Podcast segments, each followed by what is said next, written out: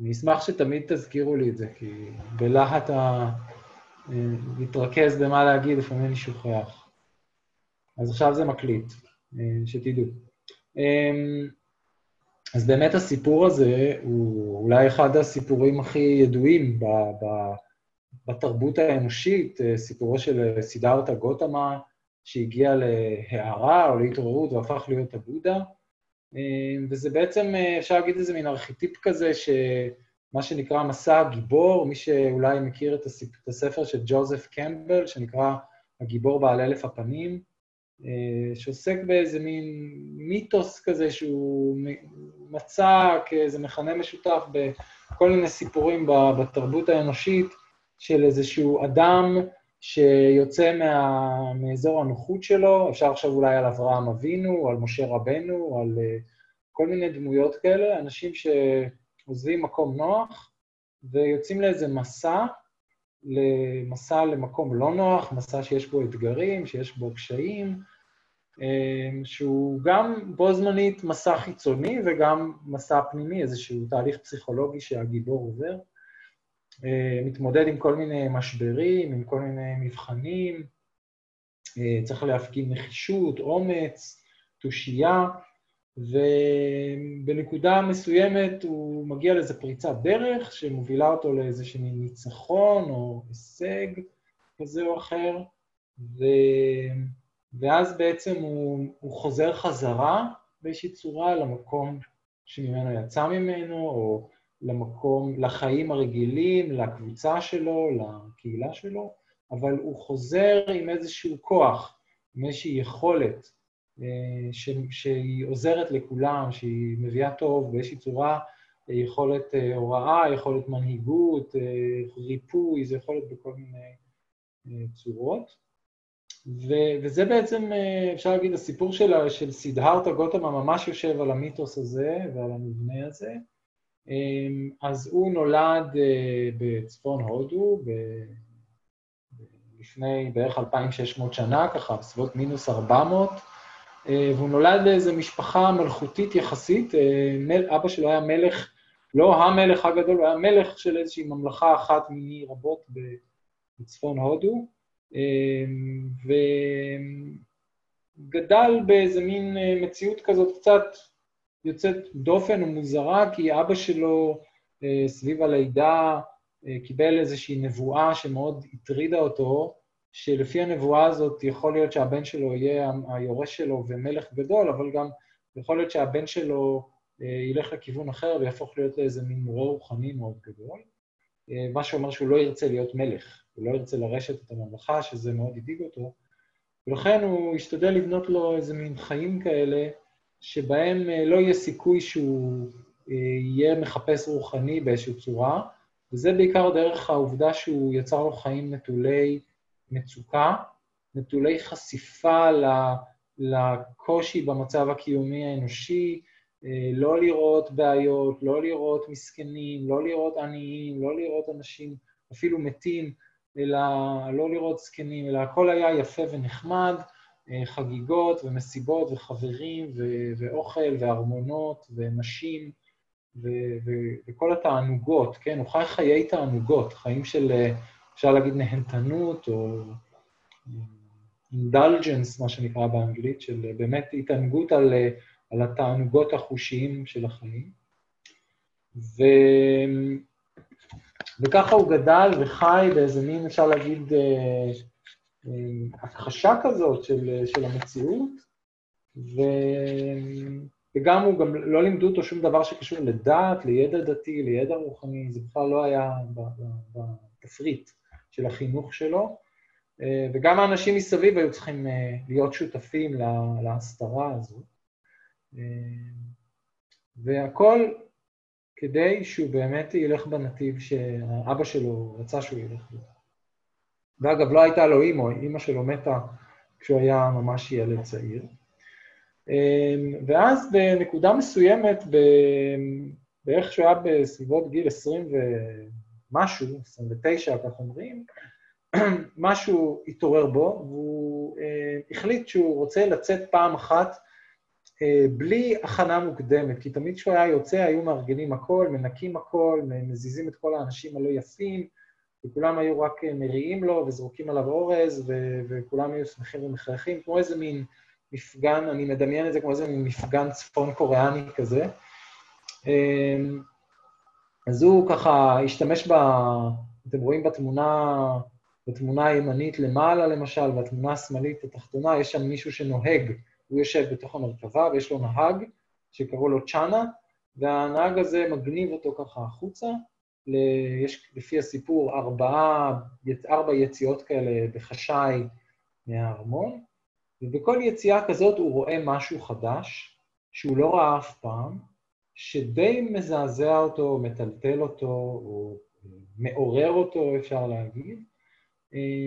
אז בסיבוב אחד הוא רואה, מה שרואים בתמונה השמאלית למטה, הוא רואה בן אדם זקן, כן, שהולך ככה בקושי, כפוף,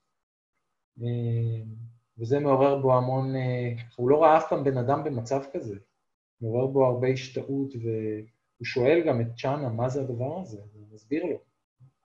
אחר כך אה, בתמונה השמאלית למעלה רואים אה, אדם אה, חולה, כן? שוכב חולה, גם רואים כאן בתמונה שכאילו מסביר לו מה זה הדבר הזה.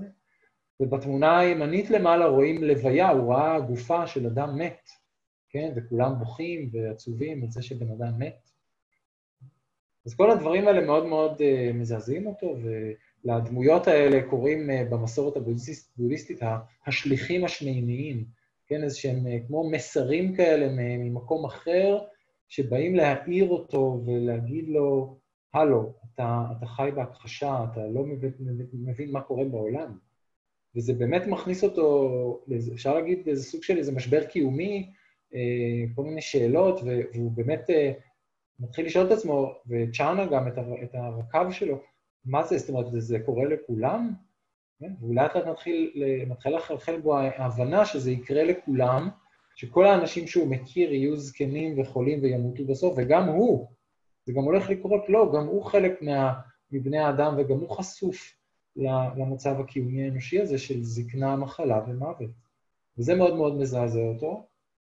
אמ, והוא מבין שקצת רימו אותו בעצם כל החיים, הוא חי באיזה קצת כמו טרומן שואו כזה, באיזה מין תודעה כוזבת. אמ, ואז בסיבוב נוסף, וזאת התמונה הימנית למטה, רואים שהוא בעצם רואה נזיר. רואה איזה מישהו, איזה פרוש, איזה אדם שעזב את הבית לחיים של חסר בית, ואין לו רכוש, יש לו, אתם רואים, קערה כזאת, קערת נדבות, ששם הוא אוסף אוכל, יש לו גלימה, אין לו נעליים, הוא קירח, גילח את הראש, את הגבות, הוא פשוט יושב לו מתחת לעץ, עושה מדיטציה, נראה שלב, וזה מאוד מאוד הפליא אותו, כי הוא אמר לעצמו בעצם, הבן אדם הזה שאני רואה פה, מצד אחד הוא כמוני, הוא בן אדם, הוא נולד, יש לו גוף, הוא יהיה זקן, הוא יהיה חולה, הוא ימות, הוא חשוף לאותם תנאים, ולמרות זאת, הוא נראה שלב, הוא לא נראה מודאג, הוא לא נראה אה, סובל במיוחד. אה, מה, הוא, הצליח למצוא בתוך עצמו איזשהו מקלט, איזשהו מחסה, אה, בתוך כל הסערה הזאת של החיים, האי-ודאות, הפגיעות שיש בחיים, הוא מצא איזשהו מקלט, והדבר הזה מעורר בו כנראה הרבה השראה. ואז הוא מחליט uh, לעשות מעשה, והוא באישון לילה, הוא בורח, הוא בורח מהארמון שלו, הוא נוטש את אשתו הצעירה ואת התינוק, הבן התינוק שלו, משאיר אותם לבד מאחור, וצ'אנה, שרואים פה בתמונה, לוקח אותו אה, אל פעתי הג'ונגל, ושם הוא אה, מגלח את, השיער שלו, אה, נותן לו את הנשק, יש לו מין חרב כזאת או משהו, נותן את הכל לצ'אנה, שייקח את זה חזרה לארמון, לובש בדי סמרטוטים כאלה על גופו, אמ, והופך להיות להומלס, לקבצן, שנודד ביערות, בג'ונגלים של צפון הודו, בעצם מצטרף לאיזושהי תנועה שהייתה באותה תקופה, אה, תנועה שקראו לה תנועת השרמנה, אנשים שעזבו את הבית לחיים של חוסר בית, נדדו בג'ונגלים ובכל מיני מקומות, וחיפשו את האושר חיפשו את, את קץ הסבל, חיפשו איזושהי דרך לצאת מה, מה loop הזה של, ה, של הסבל הקיומי האנושי. ותרגלו כל מיני תרגולים, היו כל מיני מורים, זה היה מין סופרמרקט כזה של שיטות ודרכים, אה, מאוד דומה לסופרמרקט שאנחנו רואים היום, כן? שיש הרבה מאוד צורות ודרכים. אה, והוא מתרגל תרגולים, הוא הולך לכל מיני מורים בודהיסטים, לא בודהיסטים, סליחה, מורים אה, למדיטציה, כבר היו מדיטציות אז, היו כל מיני טכניקות של תרגולים. מנסה פה, מנסה שם, מאוד אגב מצליח, הוא היה מאוד מוכשר בדבר הזה, המורים שהוא הלך אליהם, אה, רצו שהוא יצטרף אליהם, אה, להיות מורה יחד איתם, או אפילו יחליף, היה מורה אחד שרצה שהוא יחליף אותו, מרוב שהוא היה עם הישגים כאלה במדיטציה, מצבי תודעה גבוהים, הוא הצליח להשיג בתרגולים האלה, אבל אה, זה לא כל כך סיפק את סידהרתה, קראו לו סידהרתה גותמה, זה לא סיפק אותו, הוא רצה משהו יותר מזה, יותר, כי הוא, הוא חשב שה... ההישגים האלה שהוא השיג הם עדיין אה, לא, אה, הם, עדיין מותנים בתנאים, כן? עדיין אה, החוויות המדיטטיביות הגבוהות האלה שהוא חווה הם משהו שבא וחולף. הוא חיפש משהו שהוא מעבר לבא וחולף, מעבר לזמני, את העל-זמני. ואז הוא החליט ללכת בכיוון אחר. הוא הלך להיות סגפן.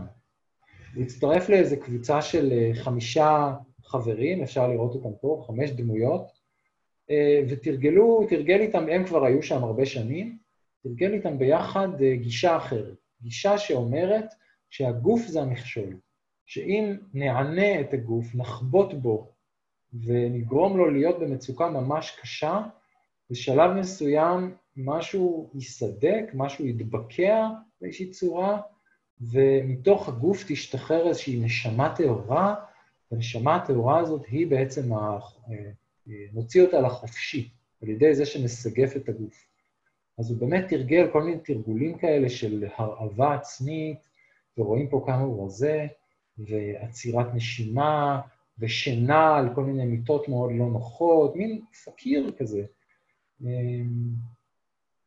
אבל לרוע המזל גם זה לא עזר, זה לא עבד, הוא הלך מאוד מאוד קיצוני, הוא היה מאוד נחוש, ולא ראה שום התקדמות, והוא היה כל כך חלש, כל כך חולה, הוא כמעט מת באיזשהו שלב, הוא ניסה לשתות, הוא הלך לשתות מים באיזשהו נהר, והוא נפל, כמעט הוא טבע למוות. ואז הוא מבין שזה גם כן לא הדרך, הוא מחליט לנטוש את הסגפנות, לעזוב את החברים האלה.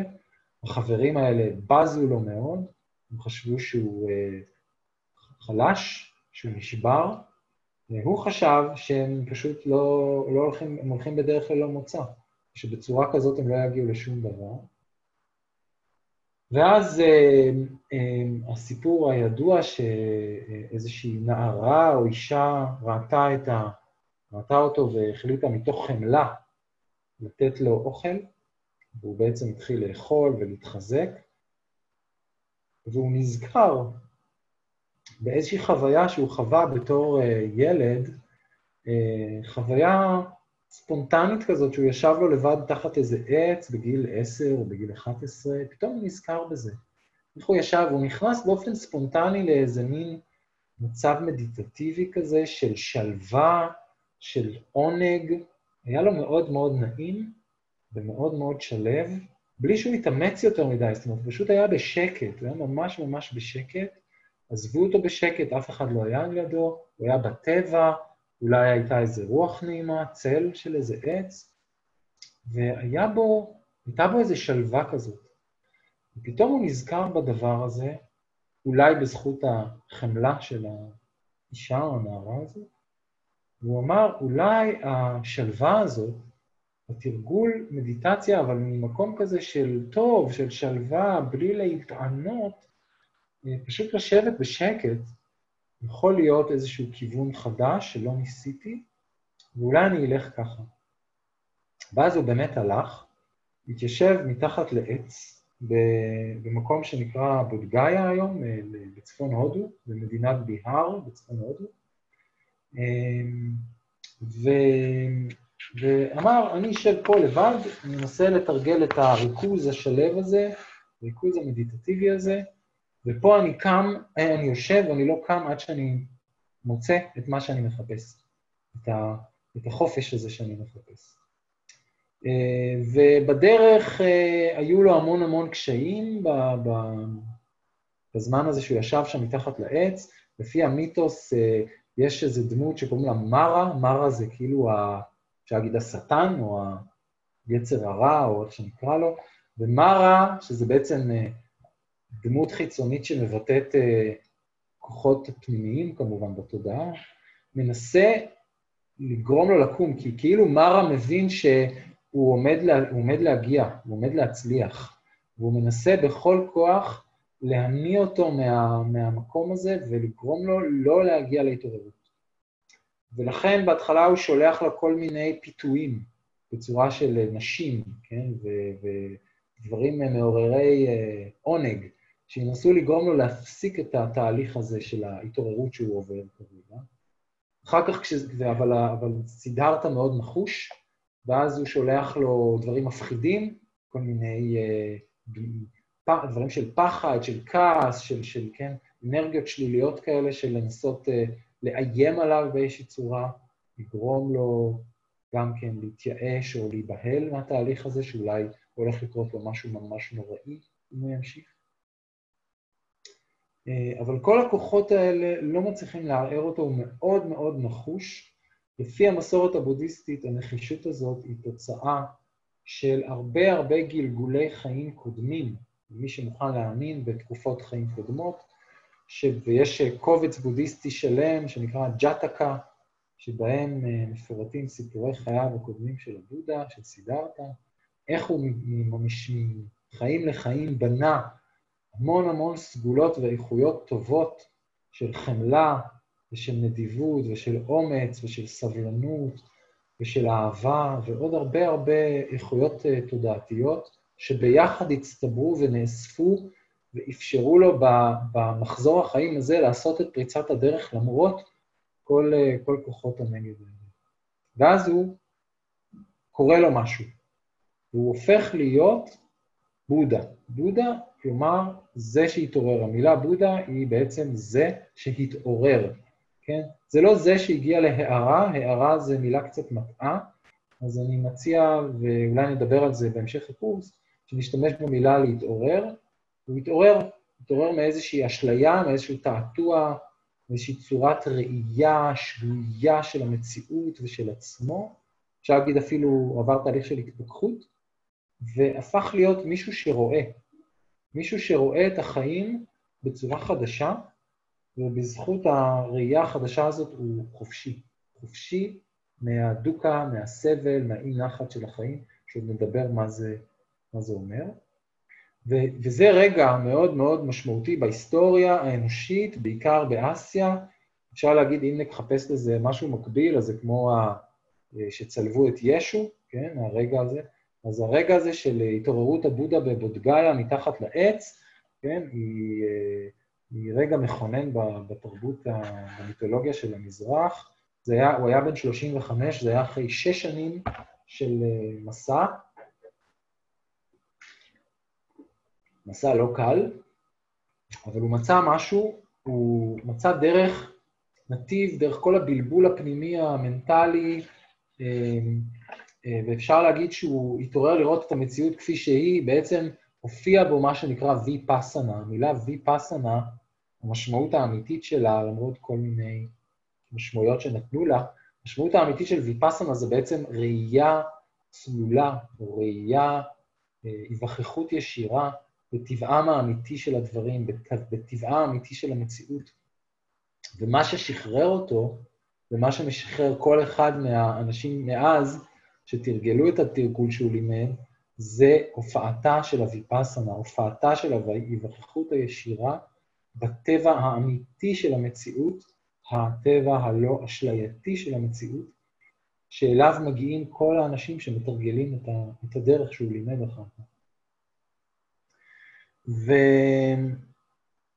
ואז הוא בעצם uh, תוהה מה לעשות עם, uh, עם כל הדבר הזה, הוא מאוד מאוד מאושר, הוא מרגיש שסוף סוף הגיע למנוחה והנחלה, ועכשיו הוא טועה מה הולך לעשות עם הדבר הזה, כי מה שהוא הגיע אליו, מבחינתו זה היה דבר מאוד מאוד uh, נשגב, מאוד מאוד מעודן, מאוד מאוד עדין, משהו שמבחינתו יהיה מאוד קשה להסביר לאנשים אחרים מה הוא בעצם רואה, או, או כן, כי זה באמת מאוד uh, uh, מעודן, והנטייה הראשונית שלו הייתה לא לעשות עם זה כלום, אבל מכיוון שחלק אינהרנטי ממה שקרה לו הוא גם הופעתה של חמלה מאוד גדולה, הוא באיזשהו שלב נענה על איזשהו דחף אמ, והחליט שהוא כן רוצה לנסות לעזור לאנשים אחרים לראות את מה שהוא ראה ולהגיע למה שהוא הגיע, אה, מתוך ההבנה שיש אנשים מסוימים שהם, כמו שהוא הגדיר, יש להם מעט אבק מול העיניים, והם יבינו את, ה, את הלימוד שלי, ו, והוא אמר, אני אמצא אנשים בטח שהם, אה, יש בהם תעתוע, יש בהם אבק מול העיניים, יש בהם ערפל, אבל הוא מספיק חלש בשביל שהם יצליחו לראות דרכו איזה שהם צללים, איזה שהם אה, ככה סימנים של משהו אחר, והם יסכימו להקשיב לי. ובמובן מסוים, אנחנו חלק מהאנשים האלה, כי עובדה שאנחנו יושבים פה ומוכנים להקשיב לכל הדבר הזה. אמ, אז הוא מחליט ללכת, וזה אגב העץ בימינו, שנמצא בבגאיה. אה, זה, זה לא העץ המקורי, זה הנכד של העץ המקורי. אמ, ו... ואז הוא הולך והוא מחפש והוא מוצא את חמשת החברים האלה שהוא תרגל איתם סגפנות ביער, מה שראינו בתמונה הקודמת, אה, כי הוא חשב שאולי איתם, הם, אה, איתם זה ילך. בהתחלה הם לא רוצים להקשיב לו, הם, הם אה, רואים בו בוגד, הם רואים בו חלש, הם רואים בו מישהו שטעה בדרך, אבל משהו בנוכחות, וכאן כאילו בציור המיתולוגי הוא נראה קורן, ויש לו כזאת הילה מעל הראש, אבל זה בעצם מייצג את זה שהוא, משהו באיך שהוא נראה להם, באיך שהוא הולך, באיך שהוא מדבר, אה, היה ביניהם אה, מיוחד, והם אה, לא הצליחו להתאפק, ולמרות ההתנגדות, באיזשהו שלב הם... כי הוא ניסה להגיד להם, תקשיבו, אני מצאתי, אני גיליתי את מה שחיפשנו.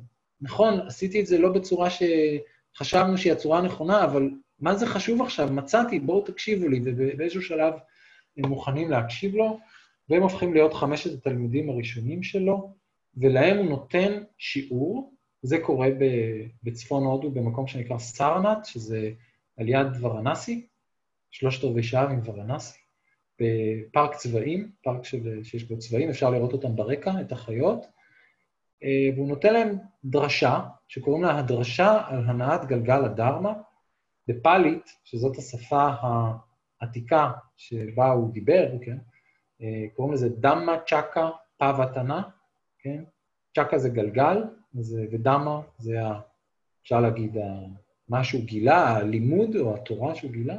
אז הנעת גלגל הדרמה, סוטרה או סוטה, זה אה, בא מלשון אה, סוטם, לשמוע, כן? אז בעצם ה, הדבר שהוא השמיע באוזניהם על, אה, על הנעת גלגל הדרמה.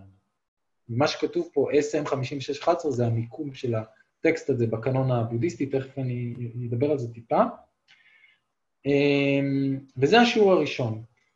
וכמו שאמרתי, הטקסט הזה, שתכף אה, ניגע בו, הוא הבסיס שממנו יוצא כל הקורס הזה, או עליו יושב כל הקורס הזה. אה, ומאז הוא המשיך ללמד, הוא לימד אה, עד גיל 80, 45 שנה. היו לו המון המון המון תלמידים, הרבה מהם היו נזירים, אבל היו גם הרבה שהיו לא נזירים, שחיו חיים רגילים, ובתוכם, גם בקרב הנזירים והנזירות, וגם בקרב האנשים שהם לא נזירים ולא נזירות, מה שנקרא תומכים ותומכות, או בעלי בתים, בעלות בתים. היו גם אנשים שתרגלו והגיעו להתעוררות. אז זה לא אומר שחייבים להיות נזירים, וזה לא אומר שחייבים להיות גברים, כמו שלפעמים במסורות מסוימות יצא עיוות כזה. אה, אפשר להיות גבר או אישה, אפשר להיות נזיר או לא נזיר, אה, זה לא משנה. מה שמשנה זה המהות של התרגול. והלימוד הזה.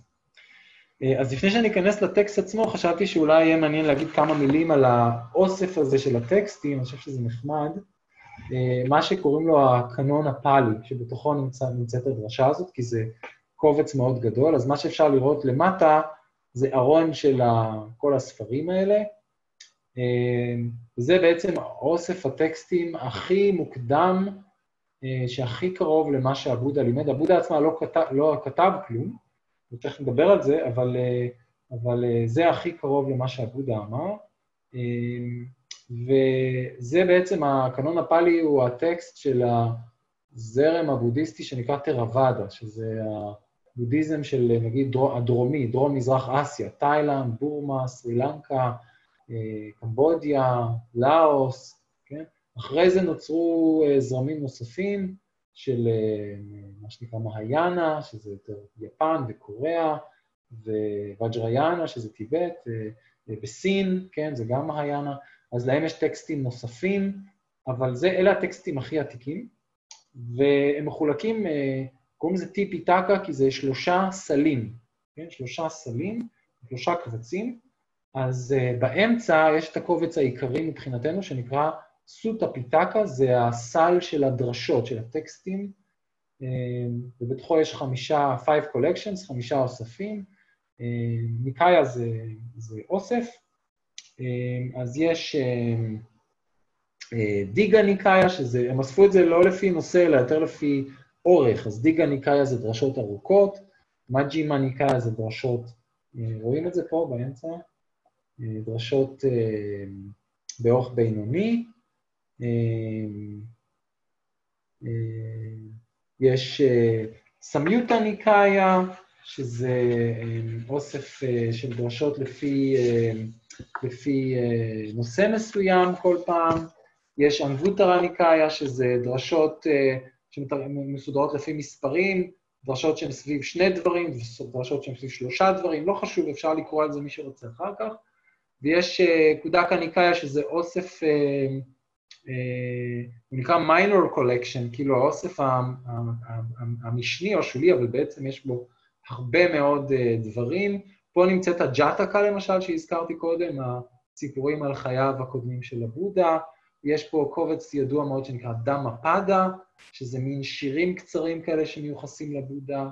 יש פה אה, טרה גאטה וטרי גאטה, שזה אמ, טקסטים של, של הזקנים והזקנות, של נזירים ונזירות אחרות שהם לא הבודה, שנאספו ועוד ועוד.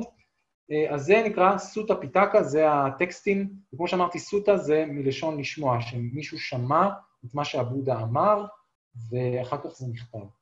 חוץ מזה יש עוד שני אוספים שרק נזכיר אותם פה במילה, שזה ויניה פיתקה, זה הסל של הוויניה, ויניה זה בעצם כל החומר שקשור לנזירים, לכללי ההתנהגות של הנזירים, אה, המון המון חוקים וכללים, ומצד ימין יש אבידמה פיתקה, שזה משהו, טקסט מאוחר יותר, שאיכשהו נכנס לתוך שלושת הסלים, שזה אפשר להגיד איזה מין אה, כמו מפה מאוד מפורטת של התודעה האנושית, שמנסה להסביר איך, איך בנויה התודעה, מאוד מאוד טכני, אה, אבל, אה, ונוצר כמה מאות שנים אחרי הבודה, אבל אה, חלק מהת, מהתוכן. ואולי רק להגיד משהו אחד, שבתור מתרגלים, הקובץ הכי משמעותי, ואם אתם רוצים ככה לקנות דבר אחד, אז, אז באמת המג'ימה ניקאיה. המג'ימה ניקאיה, יש את זה בתרגום לאנגלית, זה בעצם הדרשות באורך הבינוני, שם יש את הטקסטים שמדוברים לנזירים, זאת אומרת, שם זה הלימוד העמוק. דיגה ניקאיה, למשל, הדרשות הארוכות, זה יותר טקסטים שהוא אה, דיבר לאנשים שהם לא נזירים. היו כל מיני אנשים שבאו להתווכח איתו מכל מיני מסורות אחרות ודתות אחרות, ושם הוא מדבר בשפה קצת שונה, כאילו פחות מקצועית, פחות לעניין, מבחינתנו כמתרגלים, ולכן מי שרוצה ככה ספר על הספרייה, אה, לאורך שנים, אז המג'ימה ניקאיה זה בהחלט מומלץ, יש את זה כמובן גם ב-PDF באינטרנט, לא חייבים לקנות. אמ, אז עכשיו, מה שמעניין זה שאת כל, ה, כל החומרים האלה, של ה, בעיקר של הסוטרות והוויניה, כן, הדרשות והכללים הנזירים, הוא לא באמת כתב, אלא הוא דיבר ודיבר, ושמעו אותו, הקשיבו לו, בעיקר יש בן אדם אחד מאוד ידוע שהקשיב לו, שקראו לו אננדה. אננדה היה עוזרו הנאמן, אה, החל מנקודה מסוימת בזמן הוא הפך להיות העוזר האישי שלו, ואחת התכונות שלו, חוץ מזה שהוא היה מאוד נאמן ומסור לבודה, זה גם שהיה לו זיכרון מאוד מאוד טוב, ולפי האגדה הוא היה מסוגל לזכור בעל פה את כל מה שהוא שמע שהבודה אומר. הוא ישב על ידו ושמע את מה שהוא אומר, ואם הוא לא היה על ידו, הוא ביקש שיגידו לו מה הבודה אמר, או שהבודה אמר לו מה הוא אמר, אם נגיד הוא לא היה על ידו, אז בערב הבודה סיפר לו מה הוא אמר למישהו בצהריים. ואת זה הוא אגר ואגר ואגר, ואחרי מותו של הבודה, אמ, הוא התחיל לדקלם לנזירים, לכל הנזירים, לתלמידים של הבודה שנשארו, את כל החומר, והם התחלקו, אפשר להגיד, למין אה, קבוצות, והם היו משננים, התחילו לשנן את הטקסטים האלה, כל אחד לפי הטקסטים שהוקצו לו, ו... וככה זה עבר ממורה לתלמיד, מקבוצה לקבוצה, דור אחרי דור, במשך בערך 400 שנה, 400-500 שנה.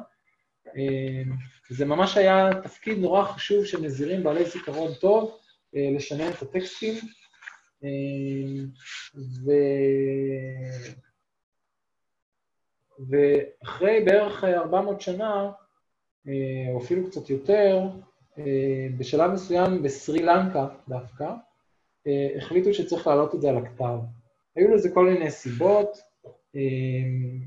וגם גם היה, היה רעב וחששו שנזירים ימותו ולא יישארו אנשים שיזכרו את זה, וגם היה שם איזה מלך שהיה קצת עוין לנזירים, לסנגה הבודהיסטית, לקהילה הבודהיסטית, קוראים לזה סנגה.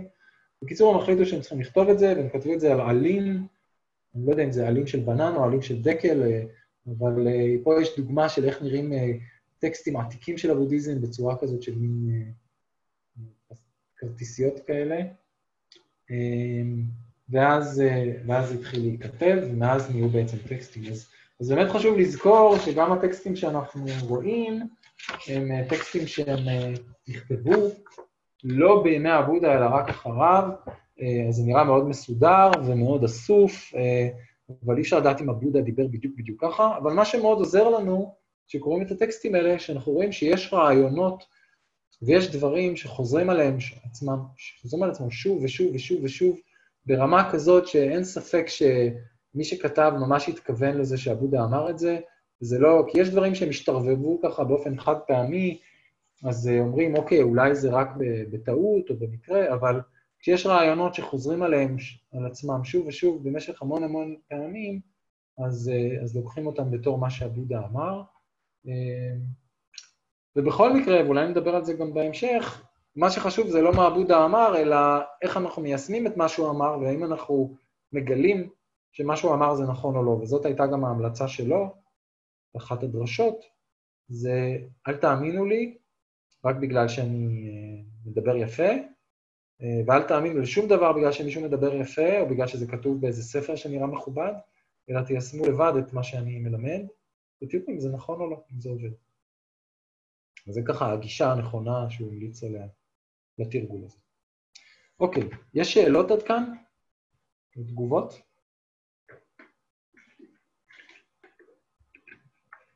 למי שרוצה להעמיק ולהרחיב, אז אה, אני ממליץ על אה, שני ספרים, כמו שכתבתי לכם במכתב, בודהיזם מבוא קצר, יש הרבה ספרים, אבל אלה שני ספרים ככה נחמדים. בודהיזם מבוא קצר זה טיפ-טיפה יותר לכיוון הקליל, אבל עדיין מאוד מקצועי.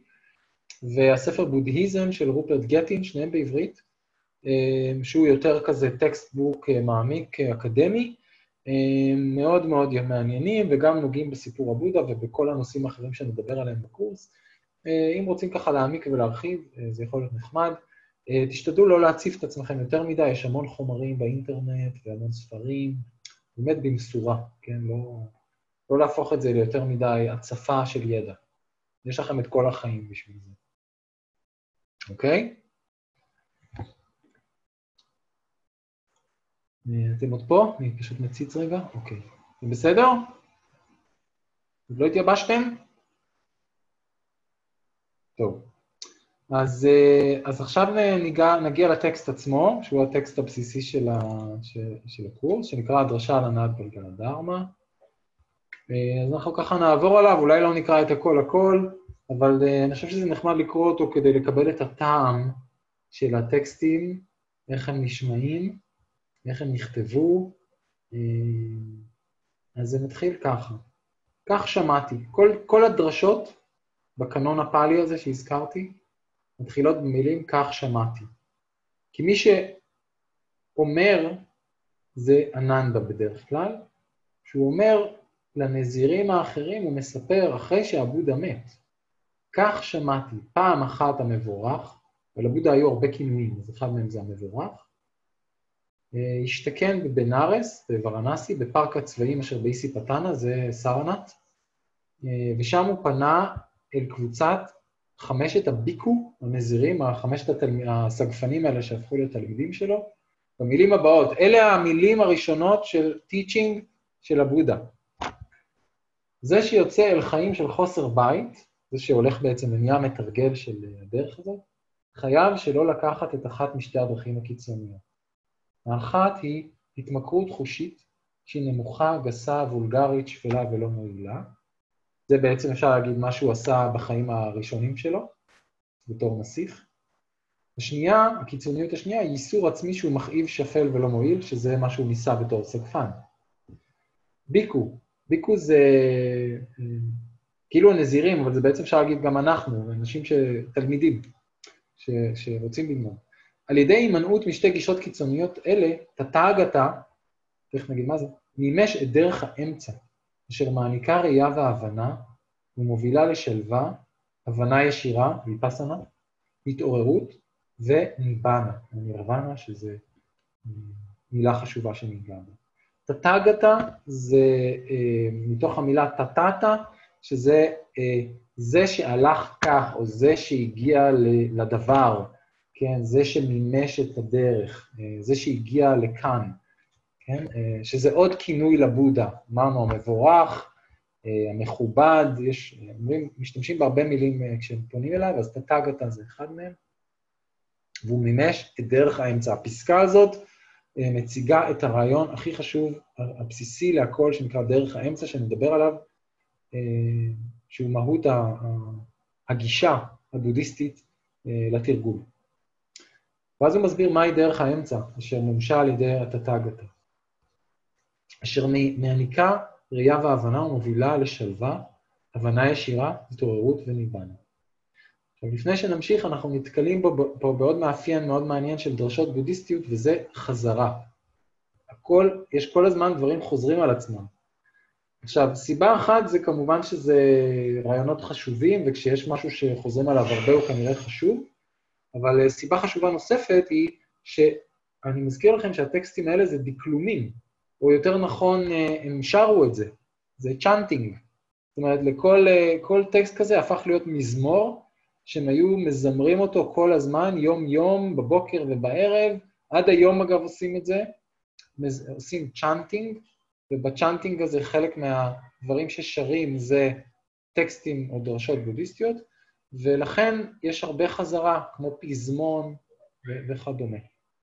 זוהי הדרך הנאצלת, אה, או הדרך, אפשר להגיד, הדרך המאצילה, כן, היא הופכת את מי שהולך בה לנאצל, בעלת שמונת הנתיבים או שמונת האיברים, כלומר, הבנה נכונה, כוונה נכונה, דיבור נכון, פעולה נכונה, פרנסה נכונה, אפשר לקרוא לזה גם אורח חיים, נכון? מאמץ נכון, תשומת לב נכונה וריכוז נכון. זוהי דרך האמצע אשר מומשה על ידי התתגתה, אשר מעניקה ראייה והבנה ומובילה לשלווה, הבנה ישירה, התעוררות וניבנה. עוד נדבר על זה כמובן הרבה. כעת, ועכשיו הוא, הוא מגיע ל, ללב התורה הבודהיסטית, וזה ארבע האמיתות, האמיתות, ה, האמיתות המאצילות. אז, אז הוא אומר ככה, האמת הראשונה, זוהי האמת הנאצלת של הדוקה. דוקה זה אי נחת, נעסוק במושג הזה. לידה היא דוקה, הזדקנות היא דוקה, ומוות הוא דוקה. צער, קינה, כאב, עצב וייאוש הם דוקה. התרועעות עם אנשים לא אהובים, או בכלל עם דברים לא אהובים מדוקה. פרידה מדברים אהובים ומאנשים אהובים היא דוקה. אי הגשמת שאיפות היא דוקה. בקיצור, חמשת הקטגוריות, זה קצת מסתורי, אבל נעסוק בזה גם. חמשת הקטגוריות של התודעה הנאחזת, צורה או גוף, רגש, תפיסה, מבנים מנטליים ותודעה, זה הכל, אפשר לקרוא לזה נפש, כן? אז זה בעצם הגוף והנפש, הם דוקה. עכשיו האמת השנייה, זה כאילו החדשות הרעות. עכשיו האמת השנייה זה שיש מקור לדוקה, יש סיבה לזה שאנחנו סובלים, והסיבה היא התשוקה או השתוקקות. זו התשוקה אשר מתנה את חידוש החיים, אשר מלווים בעונג נלהב מאובייקט זה או אחר. כלומר, תשוקה חושית, תשוקה להתהוות או לקיום, ותשוקה להכחדה או לאי-קיום. זאת אומרת, הוא אומר שהמקור לסבל שלנו בחיים, לסבל הפסיכולוגי שלנו, זה האיכות המנטלית שקוראים לה השתוקקות נאחזת, נדבר על זה. האמת השלישית זה שיש אפשרות, זה מין כמו פורמולה של רופא, יש מחלה, יש סיבה למחלה, ויש אפשרות לריפוי. האמת השלישית היא הפסקת הדוקה. והפסקת הדוקה זה בעצם או הפסקת המקור לדוקה, דעיכה, הדעיכה השלמה, הנטישה, הוויתור, השחרור והניתוק מהתשוקה מההשתוקקות הנאחזת הזאת. כשיש השתוקקות נאחזת, אנחנו סובלים בתודעה. כשההשתוקקות נכבדת, המילה ניבנה היא קשורה לכיבוי. כשיש כיבוי של ההשתוקקות, אין יותר דוקה. והאמת הרביעית למטה זה הרצפט, זה הטיפול. איך מגיעים מ-A ל-B? איך מגיעים מהאמת הראשונה של דוקה לאמת השלישית של קץ הדוקה? על ידי עקירת מקור הדוקה, האמת השנייה, דרך ההליכה בדרך, שזאת האמת הרביעית, הדרך שמובילה להפסקת הדוקה זאת הדרך המתומנת הנאצלת, כלומר, הבנה נכונה, כוונה נכונה, דיבור נכון, פעולה נכונה, פרנסה נכונה, מאמץ נכון, תשומת לב נכונה וריכוז נכון. לא צריך לזכור את כל השמונה האלה, אה, אני זוכר אותם, אבל לקח לי הרבה שנים עד שהצלחתי לזכור את זה, זה, זה לא איזו רשימה לשנן. אם המחשבה זוהי האמת הנאצלת של הדוקה, הופיעו בראייה, ידע, תובנה, חוכמה, אור, ביחס לדברים שלא נודעו לפני כן. אם המחשבה זוהי האמת הנאצלת של הדוקה והיא חייבת להיות מובנת, הופיעו בי, טה-טה-טה-טה, זה אותו דבר. ואם המחשבה זוהי האמת הנאצלת של הדוקה והדוקה הובנה, הופיעו בי שלושת הזה. בקיצור, מה שבעצם הוא אומר פה, שאת הדוקה יש להבין. המשימה שלנו ביחס לאמת הראשונה של הדוקה זה אנחנו צריכים להבין את הדוקה. אחר כך הוא מתייחס לאמת השנייה והוא אומר, זוהי האמת הנאצלת על מקור הדוקה. אתם רואים את העכבר שלי? שאני מזיז אותו? מישהו, תגידו, כי אני לא רואה אתכם. כן, רואים. רואים. אוקיי, אז, אז את האמת הנאצלת על מקור הדוקה, ומקור זה חייב להינטש. ואז מקור זה ננטש, כן? זו אותה פורמולה לגבי הדבר. כלומר, המשימה שלנו לגבי מקור הדוקה, ההשתקקות הנאחזת הזאת, זה שצריך לנטוש אותה כדי שנשתחרר מהדוקה. צריך לעקור את הבעיה, את השורש של הבעיה. אם המחשבה על האמת הנאצלת של הפסקת הדוקה, האמת השלישית, אז הוא אומר, את האמת השלישית, ההפסקה הזו חייבת להיות ממומשת. באנגלית אומרים to realize. זאת אומרת, המשימה שלנו ביחס לאמת השלישית זה realization, היווכחות. בקץ הדוקה אנחנו צריכים להיווכח. אז המשימה היא להבין את הדוקה, להרפות או לנטוש את המקור של הדוקה, להיווכח בקץ הדוקה, בהתעוררות הזאת, והאמת הרביעית, שזאת הדרך, את הדרך, אותה חייב, היא חייבת להתפתח, אנחנו חייבים לפתח אותה, לטפח אותה. זאת המשימה לגבי הדרך. זה משהו שהוא, אנחנו מטפחים, אנחנו מקבלים איזה ארגז כלים, סט כלים שיש בו מדיטציה, יש בו אתיקה מוסרית, יש בו פיתוח של חוכמה, שנדבר על כל זה כמובן, ואת זה אנחנו, אה, אה, מציע לנו, מעודד אותנו ליישם, לתרגל, לפתח ולטפח, כדי להגיע לקץ הדוקה. ואז הוא אומר, כל עוד נזירים שידיעתי וראייתי את מציאות ארבעת האמיתות, על שלושת השלבים שלהם, הרי עכשיו הוא אמר על כל אמת שלושה דברים, אז בעצם 12 היבטים. כל עוד זה לא היה בהיר דיו עבורי, לא הצהרתי על מימוש ההתעוררות המושלמת, שאין שני לה, לעולם של האלים, מלאכי המוות וגני העדן הגבוהים, וכל שאר היצורים, כולל בני האדם. פה אנחנו נכנסים עכשיו לאיזה מרחב קצת יותר כזה אה, מיתולוגי של, ה, של הסיפור. אולם, נזירים, מרגע שידיעתי וראייתי הייתה בהירה במלואה, הצהרתי על מימוש ההתעוררות המושלמת שאין שני לה בעולם, על האלים, מלאכי המוות וגני עדן הגבוהים, וכל שאר היצורים, כולל בני האדם. אני מדבר פה על כל מיני מישורי קיום, חלק מהקוסמולוגיה הבודהיסטית. יתרה מזאת, הידע והראייה שהופיעו בי היו, השחרור שלי הוא בלתי ניתן לערעור, זה סופי, זה לא איזושהי שלווה זמנית שקשורה לזה שהגעתי למצב תודעה נעים ומיוחד. זה נורא חשוב, זה סופי, זה בלתי הפיך. זאת הלידה האחרונה שלי. מעתה והלאה לא אחווה יותר התהוות. כלומר, הוא מתייחס פה להבנה של לידות, של החיים האלה הם חלק משרשרת של לידה ומוות, לידה ומוות, והוא מבין שיותר הוא לא ייוולד אל החיים האלה שיעמדו כאן. השחרור הזה הוא סופי. אין דרך חזרה. הוא לא ייפול בחזרה למקומות שהוא היה בהם, של כעס, של פחד, של אגואיזם, של קנאה, של מצוקה, של דיכאון, כל הדברים האלה שאנחנו קוראים להם האדוקה, כבר לא יהיו לו יותר. אין דרך חזרה. במובן הטוב של המילה. כך אמר המבורך, ומאושרים בליבם היו חמשת הנזירים, וקיבלו בחיוב את דבריו של המבורך. הוא הצליח לשכנע אותם שמה שהוא גילה זאת האמת, זה הדרך הנכונה. ובזמן שנאמרו הדברים האלה, אחד מהחמישה קראו לו קונדניה, קונדניה, המכובד, כן, כי הוא היה נזיר אז קראו לו מכובד, הוא כבר הצליח להתעורר. רק מלשמוע, הוא לא, תרג... לא היה צריך לתרגל כלום, כי הוא היה כל כך שנים, הרבה שנים בתרגולים ביער, התודעה שלו הייתה מבושלת, אולי הוא לא תרגל בדיוק בדיוק בדרך שהבודה לימד, אבל הוא תרגל דברים, הוא תרגל מדיטציות, הוא היה מוכן. והדברים האלה של הבודה גרמו לו להתעורר ולהבין את התובנה המשחררת שאומרת, כל שנתון להתהוות נתון לחידלון. כל דבר שנוצר ומופיע, הוא גם יתפורר ויתפוגג וייעלם. זאת האמת של ההשתנות, מה שקוראים בדרמה הבודהיסטית הניטשה, כן? שזאת בעצם, כשאומרים uh, ראייה בהירה או התרחכות ישירה, מה שאמרתי קודם, לראות את הדברים כפי שהם, אחד ההיבטים של לראות את הדברים כפי שהם, זה לראות את האמת הזאת של ההשתנות. גם נדבר על זה.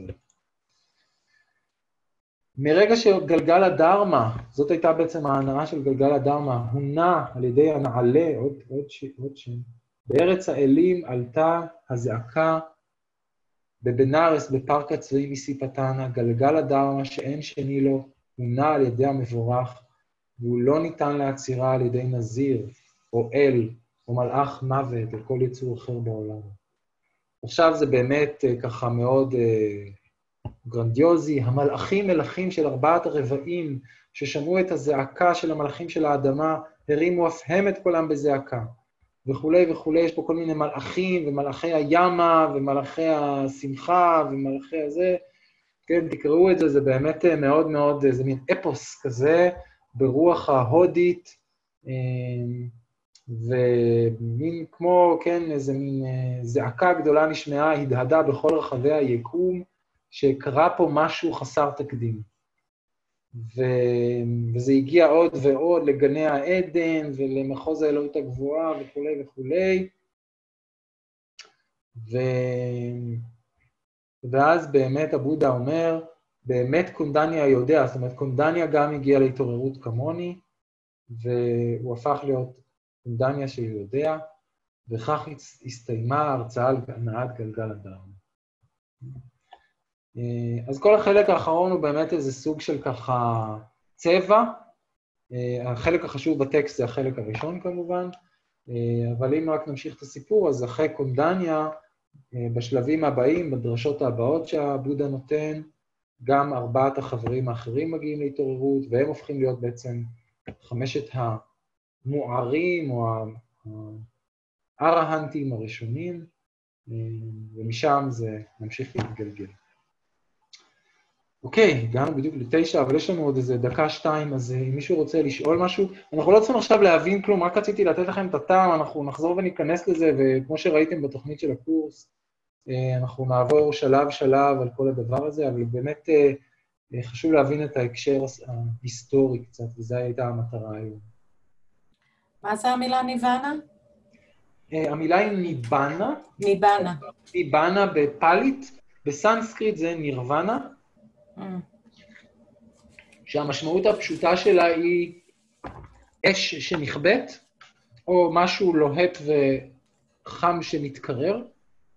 זה בעצם מילה שמדברת על התהליך שעובר את התודעה של אדם מתרגל, שמתרגל את דרך הדרמה. אפשר להגיד שהתודעה שלו מתנרבנת, היא הופכת, עוברת איזה תהליך של התקררות הדרגתית. ההשתוקקות הנאחזת הזאת, הנאחזת הזאת שהוא דיבר עליה קודם, המקור של הסבל, היא האש, או הלהט הגדול שבתוכו אנחנו מתענים כל הזמן, והיא הולכת ודועכת, הולכת ומתקררת בהדרגה, עד שהיא נכבאת לגמרי, וככל שהיא יורדת ודועכת, ככה אנחנו פחות סובלים. ולכן אמרתי מתנרבנים, כי זה לא אחד או אפס, אלא יש פה איזה תהליך של הטבה הדרגתית שמרגישים אותו, גם אם נגיע לניבנה בעוד הרבה שנים, עדיין אנחנו לא צריכים לחכות הרבה שנים כדי להיות מאושרים, אלא אנחנו נראה שמחודש לחודש ומשנה לשנה של תרגול מסור, החיים שלנו הולכים ומשתפרים, נהיה לנו פחות קשה, נהיה לנו יותר טוב. הבעייתיות של להיות בן אדם שחי הולכת ומתפרקת, וזה תהליך הדרגתי של הטבה, אז זה לא אפס או אחד, אלא יש פה תנועה הדרגתית.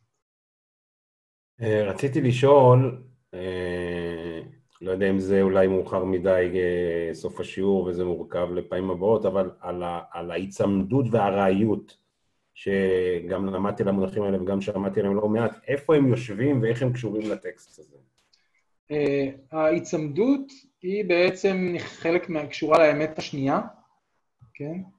דיברתי על השתוקקות נאחזת, יש פה איזה תהליך מנטלי שלם שמתרחש בתודעה, של, שבעצם היצמדות, השתוקקות, הם כולם איכויות שקשורות לאותה תנועה פנימית של התודעה, שרוצה מאוד להחזיק דברים מסוימים או לדחות דברים מסוימים, אין שם שקט, כן?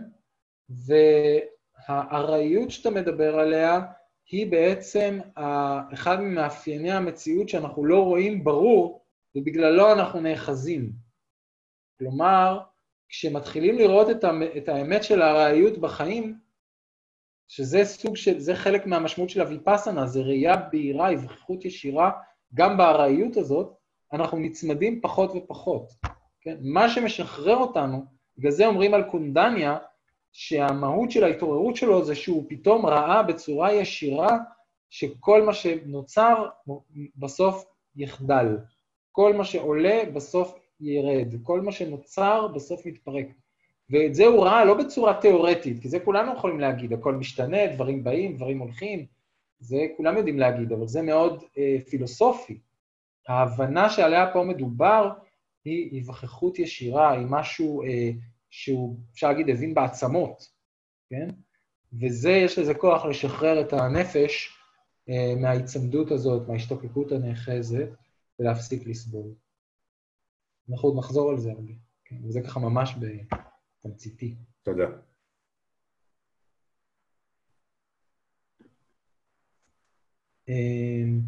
שאלה, מישהי, נעמה שאלה, האם זה ההערה בעצם לגבי, מה שאלת את זה? לגבי מה?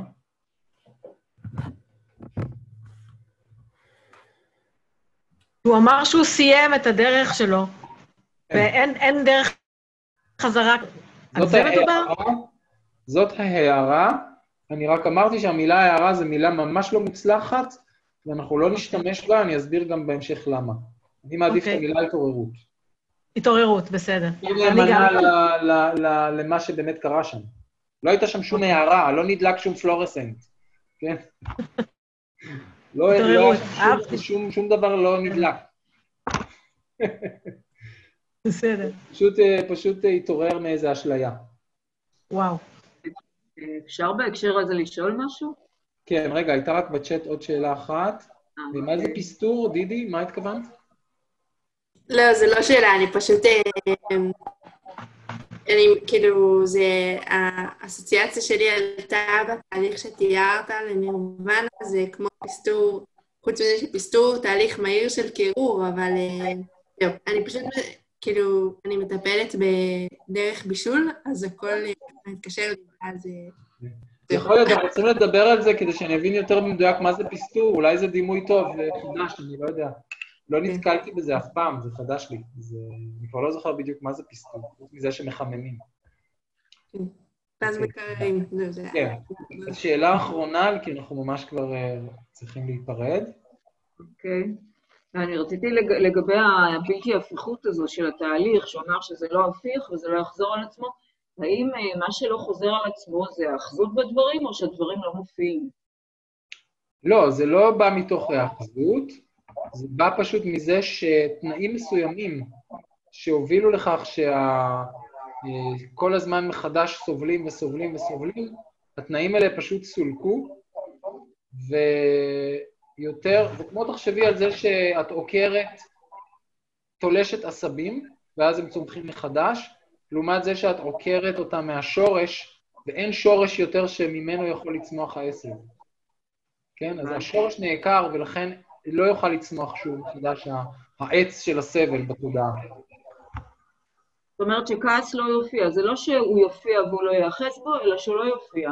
נכון, נכון. זה מצב מאוד מרחיק לכת ואוטופי, הייתי אומר.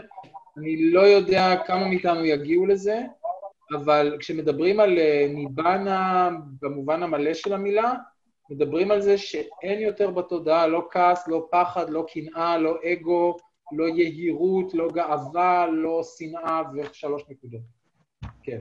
זה כאילו רואים את הסיפור מבחוץ, נכון? כאילו מלמעלה. ואז אם אתה מסתכל מלמעלה ואתה רואה את המצבים, אז אין לך כאילו מה לכעוס או מה להיות ככה, אם אתה מסתכל אה, על הדברים קצת מ... לא, זה הרבה מעבר לזה. מה שאת אוקיי. מתארת פה זה אולי אה, שלב בדרך, שבאמת מתחילה להיות פרספקטיבה אחרת על עצמי, אבל כשמדברים על ניבנה, מדברים על משהו הרבה יותר מרחיק לכת מאשר לראות את הדברים מלמעלה או מבחוץ, כן, זה... ניבנה? מה? ניבנה? איך זה, איך אומרים? אה, בפאלית, בשפה ההודית העתיקה הזאת שהבודה דיבר, אומרים ניבנה, ובסנסקריט אומרים נירוונה. זה אותו כן, דבר. זהו. כיבוי של אש או התקררות של... ש... שמורידים את האורז מהאש ושמים אותו על השיש שהתקרר, הוא מתנרוון, הוא מתקרר. אוקיי. זה הדבר. הבודה היה אדם מאוד... אה, דיבר בגובה העיניים. הוא לא היה מלומד והוא דיבר לכולם כדי שכולם יבינו, אז הוא השתמש בדימויים מאוד ברורים, לא במשהו מופשט שאנשים לא יבינו. הוא רצה שכולם יבינו אותו. שזה חלק מהיופי שלו בתור מורה. הוא היה מורה מאוד uh, מוכשר. אוקיי, אז uh, בזה אנחנו מסיימים. רציתי עוד שנעשה עוד דברים, אבל כבר לא נספיק. Um, אז אנחנו נפרדים כאן. רק חשוב לי להזכיר שוב שאנחנו יוצאים עכשיו לשבוע של תרגול. באמת, באמת תתמסרו לתרגול הזה. Uh, כל המטרה של מה שאנחנו עושים כאן זה כדי לתת לכם יותר מומנטום, יותר אנרגיה, יותר מוטיבציה, יותר אמון, שיש בשביל מה לתרגל, שזה לא סתם תחביב, אלא שיש פה משהו באמת עמוק שכדאי ללכת עליו. אז, אז באמת תשנסו מותניים ותשבו על הכרית עד שיצא עשן לבן. אתה יוכל לשלוח לנו את ההקלטה? כן, אני אשלח את ההקלטה ואת הטקסט קיבלתם, וכן. ואנחנו נתראה. ביום אה, שני.